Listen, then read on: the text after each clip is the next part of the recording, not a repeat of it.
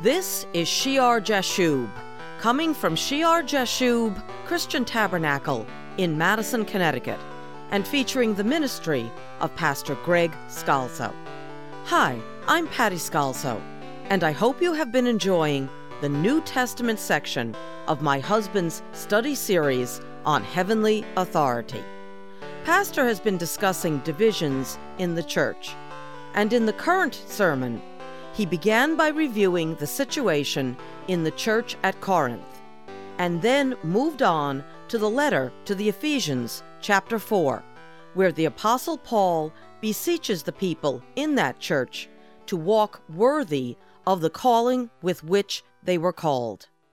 Paul writes, With all lowliness and gentleness, with long suffering, bearing with one another in love, endeavoring to keep the unity of the Spirit in the bond of peace. Now, let's rejoin Pastor Greg.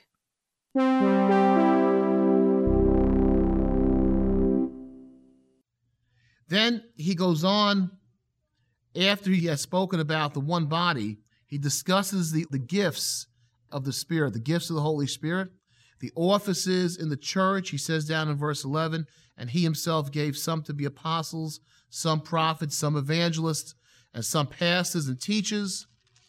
Verse 12, why? For the equipping of the saints, for the work of ministry, for the edifying, the building up, to be edified of the body of Christ, to be built up in knowledge. Verse 13, till, till we all come to the unity of the faith. Now, when I talk about a movement called unity. There's a church called unity, which is as cultic as you can get. It's the New Age movement. The unity of the faith and of the knowledge of the Son of God to a what? Perfect man. Just like Jesus said, perfect one, perfect in one. Same word here, perfect man, to the measure of the stature of the fullness of Christ that we should no longer be children, tossed to and fro, and carried about with every wind of doctrine by the trickery of men in the cunning craftiness of deceitful plotting, but speaking the truth in love may grow up in all things into him who is the head Christ, from whom, from Christ, the whole body joined and knit together by what every joint supplies according to the effective working by which every part does its share, causes growth of the body for the edifying of itself in love. That's a long section. It's a lot of stuff in there, a lot of meat in there. Causes growth, the body, the church growing for the edifying of itself, how the church builds itself in love. And again, you notice the closing there, the motivation is love. Love permeates the section that if there's not love of the brethren one for the other, it's not going to work because you'll never get to this point of receiving the mind of Christ. There's going to be too much animosity as the church in Corinth. When you read in verse 14, it sounds like what Paul is dealing with in Corinth, right? Tossed to and fro, carried by every wind of doctrine you have these super apostles, those that are saying they know better by the trickery of men and the cunning craftiness of deceitful plotting. There's a lot of confusion. But it sounds like today there's a lot of confusion in the church overall today. One perfect man, one complete man. That's what the church should become. The gifts, the offices are given till we come to this unity of the faith. And listen to what it says in verse 13. Till we come to the unity of the faith and of what? The knowledge of the Son of God to a perfect man. The knowledge of the Son of God. To the measure, the word there is metron. We get the word meter from it. To be able to meter, to measure, to the measure of the stature, the time of life, the age, the height, the development, the growth, the maturity of the fullness of who? Christ. Jesus Christ, fully mature. If we could measure ourselves and become like him, the fullness, not just part of him, Many times in the church, we have part. We saw that in the study of the seven churches, how one church would do this great, that wonderfully, and then, but one area they lacked the fullness, not measuring ourselves by others, but measuring ourselves by Christ, to come to the knowledge of the Son of God. And love is the motive, but the knowledge of Jesus Christ, the lack of knowledge, my people perish for lack of knowledge. The lack of knowledge, the lack of the fullness of the mind of Jesus, that's what causes division. Because one believes one thing is right and one believes the other thing is right. Now, in some instances, they both could be correct, depending. One has one part of it, one has another part. Some things, one is just wrong and the other is right. Sometimes both are wrong. Jesus has the truth. And the church the motivation needs to be love, but we need the knowledge. We need to know what does Jesus think? What does Jesus think? And if we love each other and we pray and we desire to know, you do need knowledge. We don't need knowledge of every area to be saved. All we need to do is receive Jesus Christ. But we're speaking about why the church is crippled, why it is confused, why you have what you had in Corinth what started there multiplied over the church history. There is a lack of knowledge of the Son of God. When we know Jesus, we need to come into the place of the perfect one in a knowledge of Him, the fullness of His maturity, the measure of Him, not being childish, not, what does He say, verse 14, that we should no longer be children, not children, the good sense of having faith like children, children, the sense of being childish. You know, when kids they set something on their mind and they're just going to stick with it. They tell you a story and it's wrong, but they're going to stick with it because it's their story. Not being childish, but having the maturity, the stature of the fullness of Christ. What you read in verse 14 sounds like church history. It sounds like today. Every wind of doctrine, every wind of teaching being cast to and fro by the trickery of men, because we saw very clearly there are those that come into the church, religious leaders who want to use the people. And so you have deceit and trickery and craftiness. Not Messiah's teaching, the fullness of Messiah. And you see this contrast. And he says, verse 15, by speaking the truth in love. Truth, knowledge. We have to have knowledge of the mind of Christ. And how do we do it? When we have that knowledge, are we brazen about it? No, in love. The motivation to bring the church together has to be in love, but the goal has to be truth. The knowledge of the Son of God. What does Jesus say? What does Jesus think?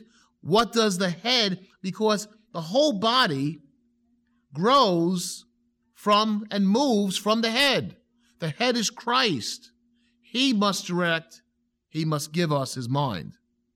The mind of Christ directing the church, and when the mind of the Lord Jesus Christ moves every believer, the church will be in agreement.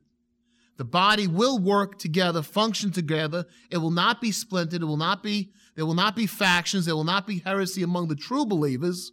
You'll always have heresy among those who play church.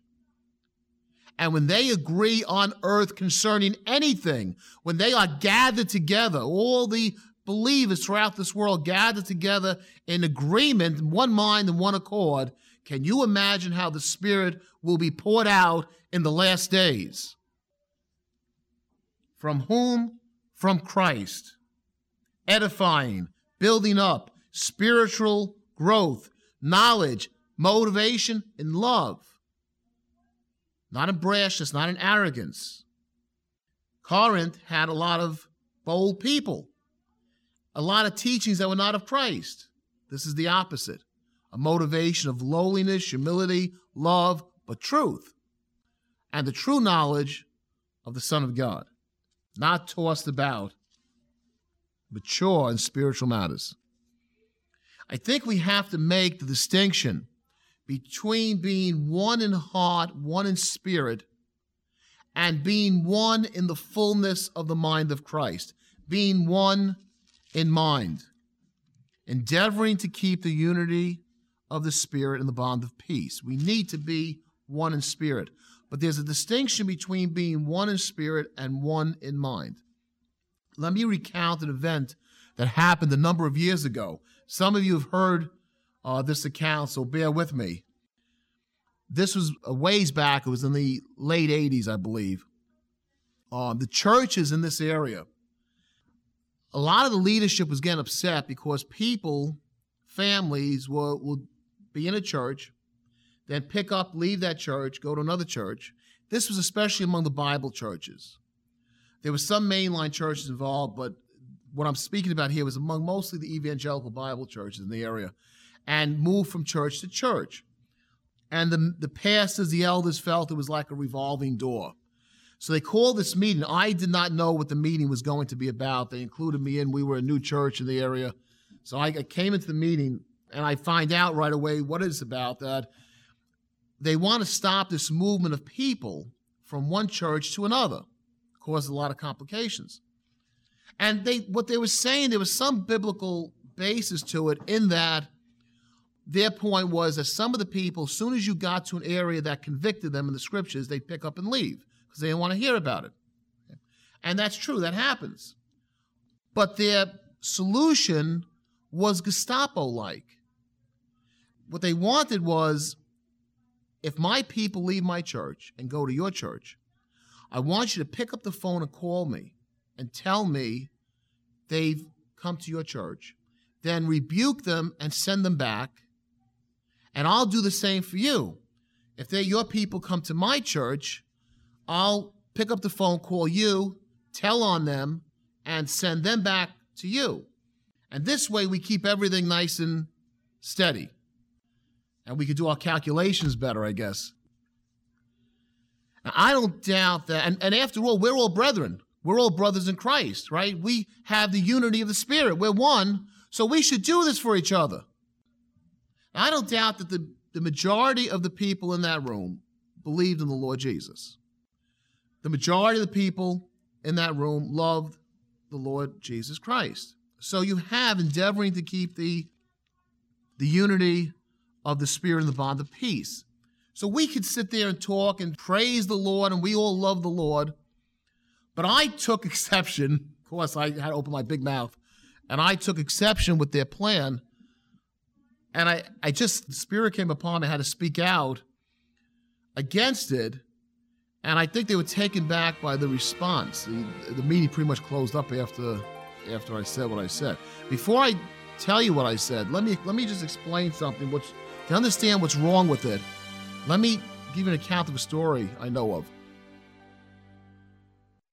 We will continue this sermon in our next program. Our service time is 10 a.m. on Sunday mornings at the Memorial Hall in Madison, Connecticut.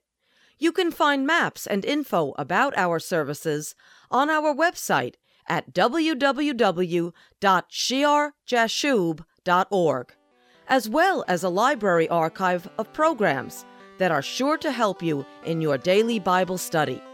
The address again is www.shear-jashub.org.